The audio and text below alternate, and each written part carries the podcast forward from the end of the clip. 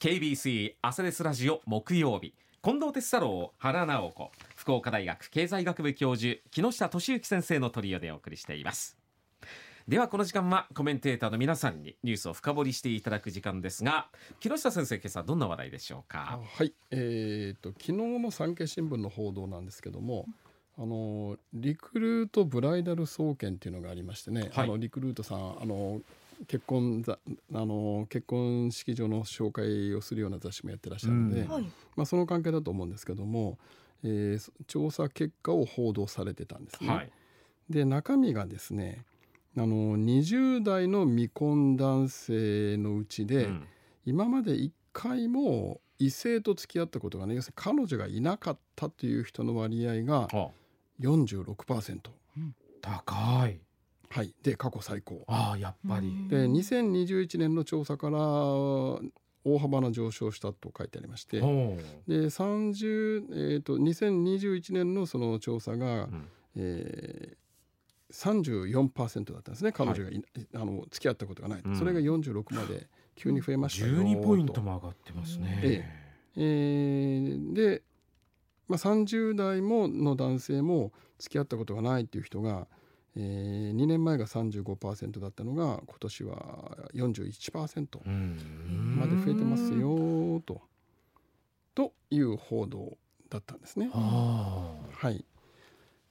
でまあ、こういうのって気をつけないといけないのがですね、まあ、統計の見方なんですけども、はいはい、あの2年前と比較して変動してこうだったという報道って結構多いんですけど、うん、やっぱり見ていく時ってですねまあ10年20年で見ないといけないんですよ。もっと長いあの例えば私がよく使わせていただいてる、はい、あの政府の研究所の国立人口問題研究所のデータなんていうのはもう、うん。えー、古いのと1935年あたりからデータがあ戦前から、はい、でまあ5年刻みでずっともう何十年前からで同じ項目でデータを取っているので、うん、比較ができるんですね。うん、でこのリクルートブライダル総研のやつも元データに当たらせていただいたんですけどもあの2015年ぐらいより前の研究調査がですね、うん、調査項目が違うんですよ今と。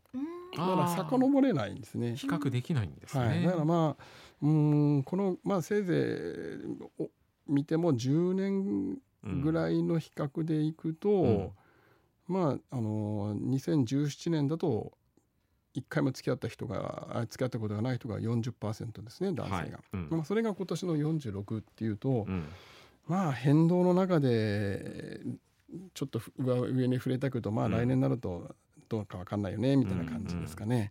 いや特にこの時期がめちゃくちゃ予測がしにくいのは、ね、あ判断がしにくいのはコロナの影響をどう見るかなんですよね。はあはあ、で例えば私のところの副大の学生見てると、うん、2年間あの大学来れなかった時期があってですね。その間は男女交際どころか友達すら作れなかったという 状態なんですよ。その影響があるのかないのかっていうのでちょっと見てたんですけど、はい、だけど2019年に20代の男性で、えー、恋人がいるっていう人ですね、はい、は31%、うん、で2年後の2021年が39%。で2023年が27%と。うんということでココロナの影響があったのかな？かったのかよくわからない。わかりませんね、この動きはね。で学生は出会う機会が極端に減ったんですが、はい、社会人の若い人たちはどうだったんだろうなと。で逆に女性はですねあんまりぶれないんですよ。あ変わってないですね。大体43%前後ぐらいで、はいはい、あの恋人がいる人がですね、うん、で面白いのはですね女性は恋人がいるって言ってる人が43%なんですよ。はい、で男性は恋人がいるっていう人が26%で これは一体何なんだと。数字が合いませんね。合わないですよ。だから年代のギャップなんじゃないですか？三十代男性と20代女性がお付き合いをしているっていう。うん可能性もありますもんね。30代の男性でですね、うん、現在恋人がいるっていう人が27%、うん、で30代の女性で恋人がいるっていう人が31%。やっぱ女性の方が多い女性の方が多いってこれどういうことなんだろうと思って見てたんですね。ということはどっちかが二股をかけていたり。あもう。その可能性もあるんだ。なきにしもありますよね。あるいはこっちは付き合ってると思ってるけれども、はい、向こうサイドはいやいやえ別に思ってない。付き合ってないよっていし。いうギャップもあるのか。そうですね。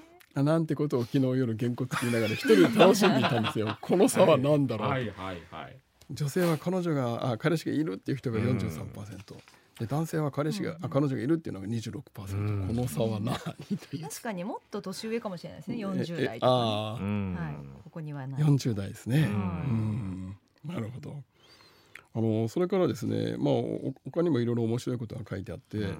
その結婚を意識する相手とししか付き合わないですかどうですかっていう質問があってですねだんあの恋愛についてですね、はい。で20代の男性があの2017年は、はい、結婚は意識する相手としか付き合いませんという人が23%ですね、うん。24%。うんで20今年が35%近くということ。上がってるんですよ年々。12ポイントぐらい上がはい、ってますね、で女性もじりじりと上昇してきていて、はい。まあ、そんな感じなんですかね。最初から恋愛する時からこの人を結婚相手としてどう思うかって考えて付き合うものなんですかね。えーどうですか原さん？ですあでもどっちかっていうと私そっちのタイプだと思いだだったと思います。ああもう20代の頃も含めて。うん。でもね20代とかね、うん。別に考えずに付き合ったらいいのにとか 振り返ってみたら思いますけどあね。あなるほどね。そうそう昭和のおじさんたちの世代はそうだったんですよ、うん。体の中から突き上がってくるこうなんか欲望みたいなものがあってですね。言い方。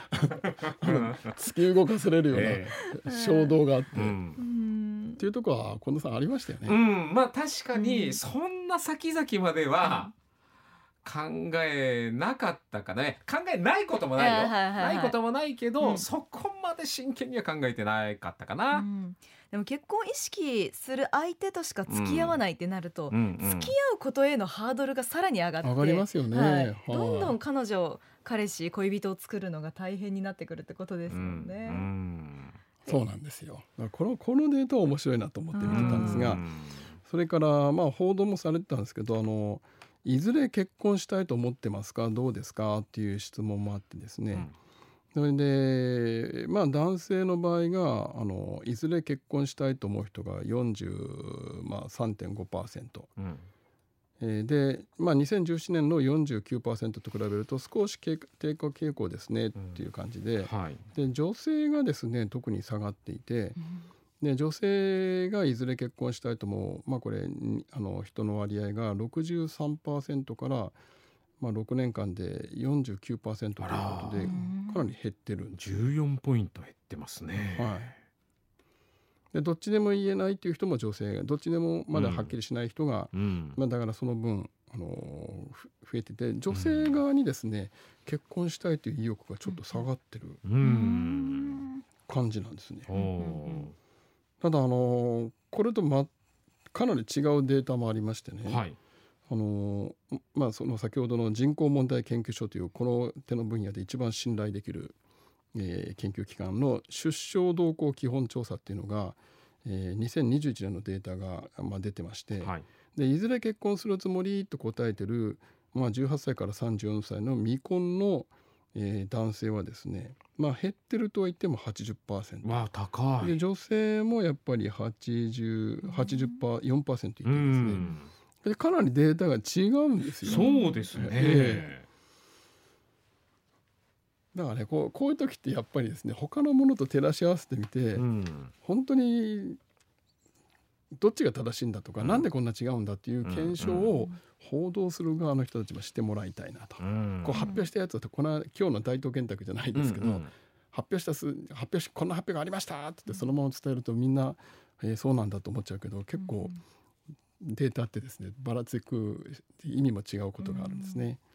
まあでも一番大事なのはですねやっぱりあのこう彼女が、えーいない男性がすごく多い半分ぐらい20代でもそうだっていうことで、うん。だからこれからですねあの少子化対策の解決はもう結婚をする人をどうやって増やすかっていうもうその一点なのではい。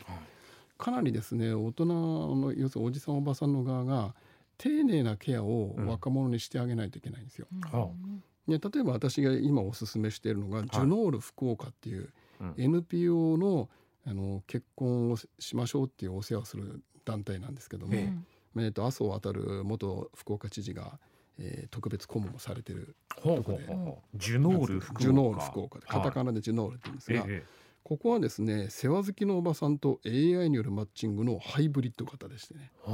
すごいハイブリッドです どういうことかねというと、まあ、最初にあの、えー本人がきえー来ていただいてですね、はあ。事務所にええ。世話好きのおばさんと面接するんですね。はでまあいろいろお話ししながら本当に結婚したいと思うかどうか意思確認をして、でその後は仲人のおばさんのうん。ノウハウをうん。AI 化したパッドを渡されて入力していくんですよ。えあおー。その自分のはい。いろんなこう、はい。プライベートな情報を入れはい。る、はあ、でマッチングするでしょ？ええ何人かこの人いいですよっていうのが出てくるんですよ。で普通だとそこで終わりなんですが、はしかしそれだとですね今までお付き合いしたことがなかった男性はその後どうしていいかわからないんですよ。あまあどうやってアプローチをしたらいいのかだからまあじゃあそのそこに世話好きのおばさんが登場してうん。はいじゃああなたね相手の人はこうなんだからうん。映画に誘いなさいと、映画はこれよと。でご飯はここに行きなさい。っていうのを何回かアドバイスしたら回ります。へえあでそこまでまあやってくれるんだ。私がこの話を言うとそこまでする必要あるんじゃないですかってよく言われるんですけど、うん。する必要がもう今はあるんです。あーそうなんだ。でこれは昔の仲人大好きおばさん世話好き大好きおばさんたちがやっていたことでもあるんですよ。ああそのみんなお世話してたんですよ。当時は丁寧に丁寧に。うん。でそういう時代ですから。ええジュノール福岡。実際にはい。需要はあるんですか？あります。どうなんですか？ただもう今ジュノール福岡さんが困ってるのは、あ男性会員がですね、うん。女性の半分しかいないんですよ。あら。福岡はもともと適齢期の女性が多いんですよね男性より。うん。でその状態がもっとこう深刻化していてですね。うん。だから独身男性が来てもらいたいなと。ああそれバツイチでもいいんですか？それは。もちろんだ近藤さんもどうぞ。あいいんだぜひ。ああ。はい、でここはですねあの企業経営者のいろんなこうお気持ちのある方たちがええ。運営費を寄付して運営しているのでええ。会費ゼロ。は？1, 1円もかかりません。入会金もゼロ。月会費もゼロ。男女ともに？はいはい。へえ。それから何千万円っていうお金をあの心ある企業経営者たちが負担してるんです。毎年。あそうですか。そうなんですか。だからね男性会員が足りないんです。うーんまあいろんなねマッチングアプリそれこそ今の時代はありますもうハイブリッドですよ。ただ単にマッチングするだけじゃなくてあの世話好きのおばさんをつけるっていうですね、へえ。そのデートまではついてこないんですよねおばさすがに、まあ、呼ばれればいいかもしれませんけどね。三人で。まあそれも会話が弾んでいいかもはい、うんそうですか。そういうこともねあるんですね、はい、というお話をさせていただきました。ありがとうございました。ありがとうございました